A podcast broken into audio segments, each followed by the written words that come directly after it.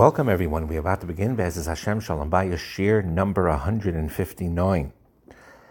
We're going to talk about the pasuk in Mishlei, Kamayim Panim El Panim King Leva Adam La Adam. As water reflects face back to back, so one's heart is reflected back to him by another. And it is true that when um, your spouse, your husband or wife is not talking to you in the way you want them to talk to you, then to maintain that love and respect is not always easy. It takes hard work. To maintain love and respect when you're feeling unloved or disrespected is not easy. Sometimes it could be very hard, but a person needs to know that that's usually the wisest course of action. It is true, we all want to be loved and respected. It is true that that's a basic and universal need. And it is true and it's understandable when a husband or wife is very hurt when the other one is not talking to them with love and with respect. But usually, what happens is when you respond to that love, lack of love, or lack of respect, and you respond with an anger and resentment and animosity and hatred, it's likely to increase those attributes in the other person. Uh, will then increase the probability that we'll be on the receiving end of more of what we don't want. However, if we try to transcend ourselves and reflect sincere love and respect to someone who lacks those feelings towards us, it increases our chances of receiving what we do want. And that's the inyan of Kemayim Panim El Panim that's going to be talked about, that talks, that it talks about in Mishlei. Rosal Pliskin discusses it in this book of marriage as well. That, you know, what do you see back to you when you look at a pond of water? A smile or a frown? It's, it's your choice. Whatever you wish to see, that's what you're going to see. And that is the secret of how you influence someone with more positive feelings towards you. The reason you choose to do this is a few reasons. Again, it's understandable that you're upset or hurt when your spouse is not talking lovingly or respectful to you. So you, it's understandable to say, why should I um, shower a kindness on that person who's very ungrateful right now? But number one is we want to live our life the way Hashem wants us to live it. And we want to choose love and respect. It's not easy to radiate that love and respect to someone who doesn't send those feelings back to you. But sometimes life is not easy. Sometimes it's meant to test us. And sometimes with that difficulty, we become greater by passing that test. So that's number one. And number two is because it is a choice of enlightened self interest. It is real self interest. It is better for you to act that way. It's not that people, you know, with their ego and they say, Why should I shower love and kindness to someone who's ungrateful right now? Um, but very often it's in your best self interest to do so. Because you act that way is most likely the way you're going to get what you want. Because causing pain to your spouse through words or through deeds create a negative loop. It's like an echo, it's like a boomerang that you'll send out what you send out and it comes back to you. And when you talk consistently and acting with love and respect, it usually will bring those feelings back in return at some point. And the question he asks, and it's a good question, but what if they don't? So, number one is you have nothing to lose by trying. And another question people ask what do you mean I lose nothing? Don't I make myself vulnerable? Don't I feel now that I'm a shmata? That I'm being nice and I'm getting nothing in return. But the truth is, is that you're not vulnerable. You're acting in an elevated manner. You're raising your spiritual letter, level. You're speaking in the language of your neshama.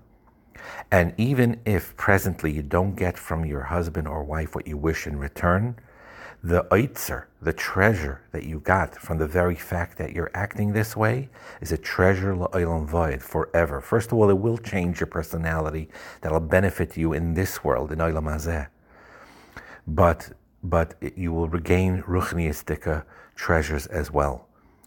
Um, because when you increase resentment and bitterness, you make yourself vulnerable to all types of emotional illnesses and spiritual illnesses. When you act badly and react badly towards your spouse, you're creating that loop, you're increasing that loop of negativity.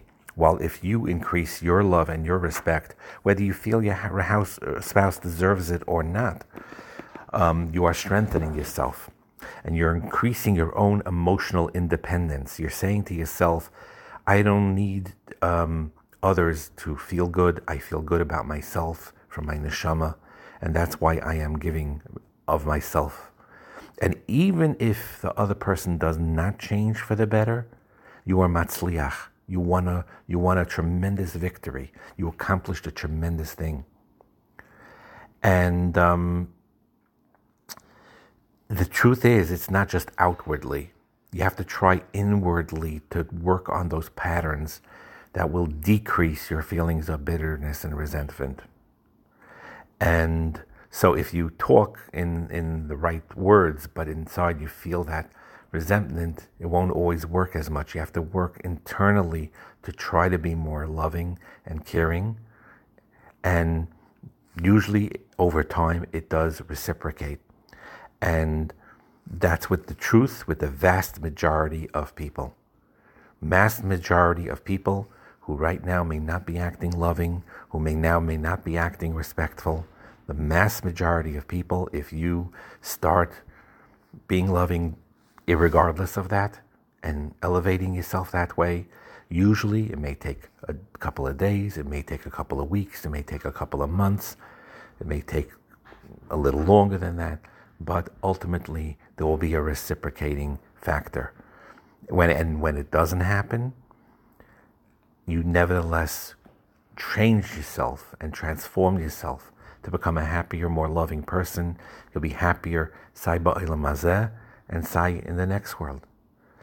And the question is, how do we do that? How do we create love and respect for another person if those feelings don't come spon- spon- uh, uh, spontaneously? What can we do? One of the answers is is to focus on the positive qualities and virtues of the other person. I'm going to bring here an anecdote of um, that Rabbi Zelig Pliskin brings down in his book on marriage. I heard a beautiful lecture from Rabbi Weinberg, Rosh HaYeshiva of Eshat based on the theme Love is the pleasure of seeing the virtues of another person. I was single at the time and felt that uh, this was going to be easy for me. I tend to see the good in people and was certain that when I got married, I would automatically see the good qualities and traits of my spouse. When I met the person I chose to marry, I saw so many positive qualities that I was even more certain that I could always keep focus on those virtues and that my positive feelings would keep growing. About four years after our wedding, when cleaning for Pesach, I found notes that I had taken during classes and I came across the sentence, Love is the pleasure of seeing the virtues of another person. To me, right at that moment, this was not at all the same sentence I had written at the time of the class. At the time, I felt a great sense of anticipation for the future, and I was dedicated to putting this concept into practice. But now, I found that I was largely focusing on the mistakes and faults of my spouse. I kept thinking about what I didn't like and what was annoying. And this sentence hit me now like a slap in the face. The idea had made total sense to me when I first heard it. Now it made even more sense. But with experience, I knew that it wasn't going to be easy and automatic as I have thought. I re- kept repeating the words positive qualities when I saw and thought about my spouse. The traits of honesty, dedication, hard work, integrity, responsibility, and dutifulness would immediately pop into my head. What did my spouse do for me? Literally thousands of things. Whenever I needlessly thought about what wasn't done, I quickly asked the question, What am I grateful for? And I acknowledged that I have a lot to be grateful for. What does this do for my marriage? A lot. I now tell you that I tell this to other young couples. I tell them to write this idea on a piece of paper and to put it into their Kippur Machzor. This way they will remember it at a time when they are more open to committing themselves to f- following their resolutions. Another anecdote my spouse and I get along quite well. I didn't think neither of us had to do anything special to improve our relationship. As the saying going, if it's not broken, don't fix it. But reading about how major companies constantly try to improve their products and services, I realized that even though we don't have specific problems, we probably could enhance our lives together. I made a list of five qualities I most admire in my spouse and repeated them at least 10 times a day. I was surprised how much this increased my positive feeling. Now, I know that for most people, it's a lot easier to focus on their complaints about other people in general and their spouse in particular. So you're building basically a database of resentment. And it's very often people do that in marriage. They repeat to themselves over and over again what they dislike about their husband and wife, the distressful things he or she said or did, and the list keeps growing. And they build up resentment, and then they talk and act in ways with more negative words, more negative behaviors, and the list gets bigger and bigger. And one Eitzah Kenegedis to fight this is to build a positive database about your husband, about your wife, to write an appreciation list about the positive qualities, what your spouse says and does that you do appreciate. Write it down, reread the list, build the list, keep it growing, and so on and so forth. It is very, very important to do so. I will end up with end, end this particular um, with this particular anecdote that's brought down in the book. I heard once my father, uh, a father bless his son who was about to get married. I bless you that you, you and your wife should always see each other with the eyes of a shadchan. Shadchan always sees good in every potential chassan and kala, whether the motive is uh, is the pleasure of making the shidduch or getting the professional fee. A shadchan is an artist at seeing virtues. No virtue is too small to magnify. No fault is too big to minim is too no fault is too big to minimize. In order that you make a joyous and harmonious marriage, may you do, both do the same. A shadchan once approached a young man and said, I have a wonderful suggestion of a young lady who would make a fantastic wife for you. That sounds good, said the young man. Who is she? As soon as the shadchan mentioned her name, the young man exclaimed, You just made fun of me. Of course not, the shadchan said defensively. What objections do you have? She's blind, said the fellow. So the shadchan said, That's a virtue, not a fault. She won't see what you are doing and how you look, and she won't have complaints of you. If she, if you fix and paint something and it's not a perfect job, she won't notice it. But she's mute, the young man said. That's another virtue, said the shadchan. She won't say anything to you, and you won't have to listen to her talking nonsense. She certainly can't yell and scream at you. She has an awful limp, said the young man. That's also a virtue. If you want to leave the house, you won't be able to she won't be able to run after you. She's hunchback, complained the young man. Well, you're not perfect either.